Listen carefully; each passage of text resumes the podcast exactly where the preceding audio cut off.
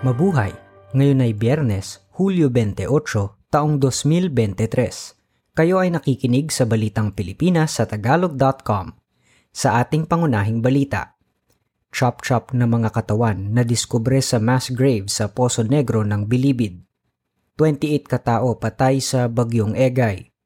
Dulo ng daliri, ipinadala sa Pangulo ng France.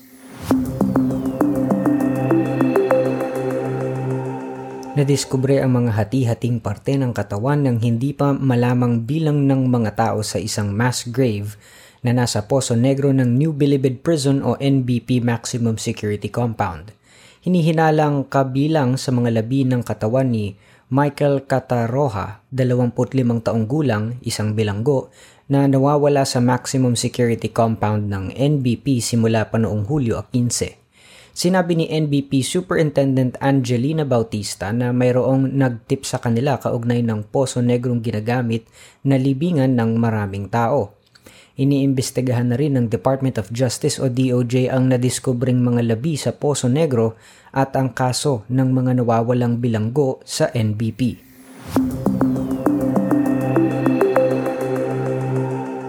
23 katao ang nasawi samantalang anim pa ang nawawala makaraang lumubog ang isang pampasaherong bangkang sinakyan ng mga ito sa lawa ng Laguna noong Hulyo 27. Sinabi ng Philippine Coast Guard na ang pampasaherong bangka ay nasa katubigan na nasa Barangay Kalinawan, Binangonan Rizal, patungo sa Talim Island sa Laguna Lake nang ang kanilang sinasakyan na MCBA Aya Express ay biglang hinagupit ng hangin, dahilan para lumubog ang bangka. Apat na po katao naman ang naligtas mula sa lumubog na bangka.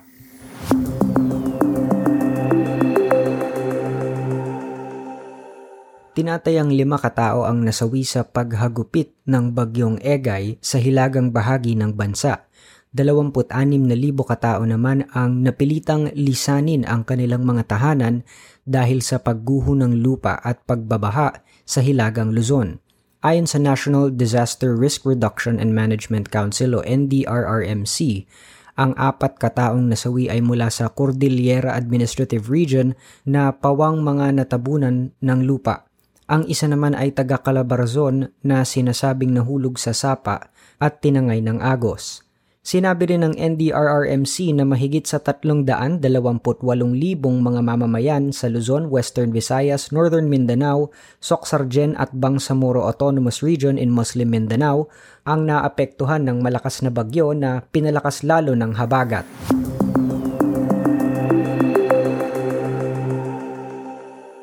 Nakakuha ng mga pangakong puhunan ang Pilipinas mula sa Malaysia na 285 milyong dolyar ayon kay Pangulong Ferdinand Marcos Jr.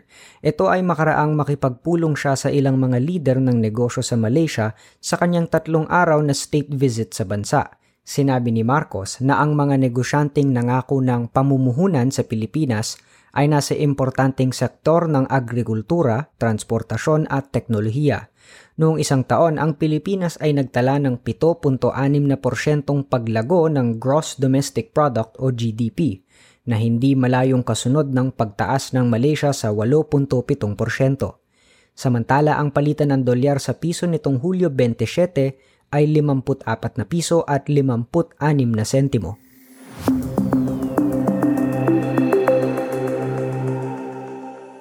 Tinanggap ni Pangulong Ferdinand Marcos Jr. ang pagbibitiw ng labing walong third-level officers ng Philippine National Police o PNP na di umano ay sangkot sa ilegal na aktibidad sa droga sa bansa. Naganap ito makaraang ianunsyo ni Marcos sa kanyang ikalawang State of the Nation address na tatanggapin niya ang pagbibitiw ng mga pulis na sangkot sa karumal-dumal na gawain – ang 18 ay kabilang sa mga inirekomenda ng National Police Commission Ad Hoc Advisory Group na masusipang imbestigahan. Kabilang sa mga ito ang tatlong general at labing limang colonel.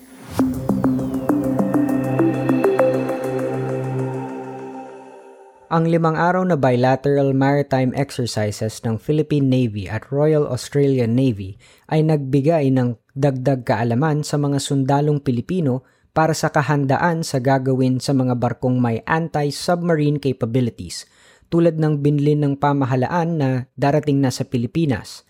Isinagawa ang naval exercises sa Naval Operating Base sa Subic, Zambales. Ang dalawang navies ay nagsagawa ng sea at naval exercises kasama ang anti-submarine warfare training, replenishment at sea approaches at iba pa.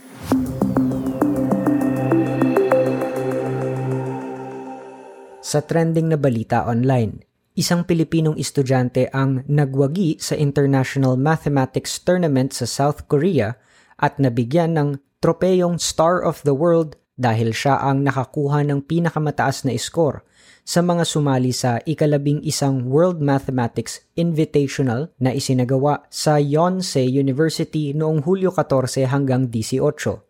Ang grade 6 student na si Mateo Inigo Esposa ng isang hindi ganoong kakilalang eskwelahan sa San Jose del Monte, Bulacan na Genesis Christian Academy ang nanguna sa mga estudyante mula sa labing anim na pampubliko at pribadong eskwelahan sa Pilipinas na lumahok sa Written Mathematics event.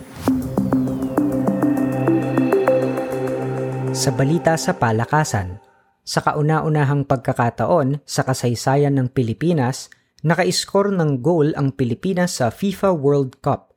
Tinalo ng mga Pilipinang footballers ang mga manlalaro ng New Zealand sa kanilang pagtatagpo sa Wellington upang makuha ang kanilang unang panalo sa 2023 Women's World Cup. Makakalaban naman ng Pilipinas ang Norway ngayong linggo, Hulyo 30, sa oras na alas 3 ng madaling araw Eastern Time upang tapusin ang laro sa Group A. Ang Norway ay may isang puntos samantalang ang Pilipinas ay may tatlong puntos.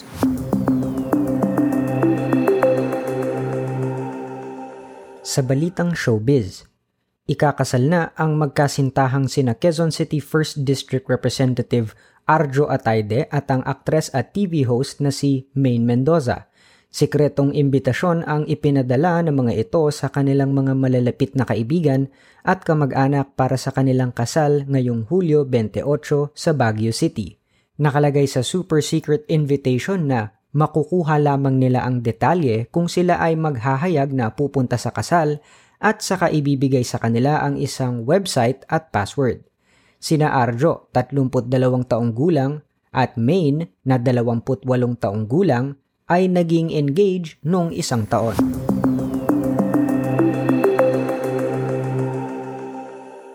Sa balitang kakaiba, isang kakaibang sulat ang natanggap ng palasyo ng presidente sa France noong ikalawang linggo ng Hulyo. Ang sulat na binuksan ng staff na nagtatrabaho para kay Pangulong Emmanuel Marcon ay nakatagpo ng isang dulo ng daliri Batay sa investigasyon ng pulisya, ang dulo ng daliri ay pag-aari ng isang taong may problema sa kaisipan.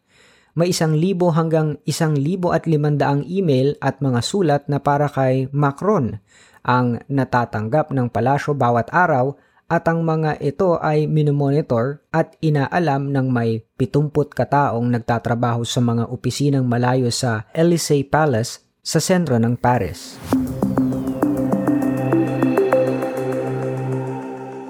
At yan ang kabuuan ng ating mga balita ngayong Hulyo 28, 2023 para sa tagalog.com. Basta sa balita, lagi kaming handa.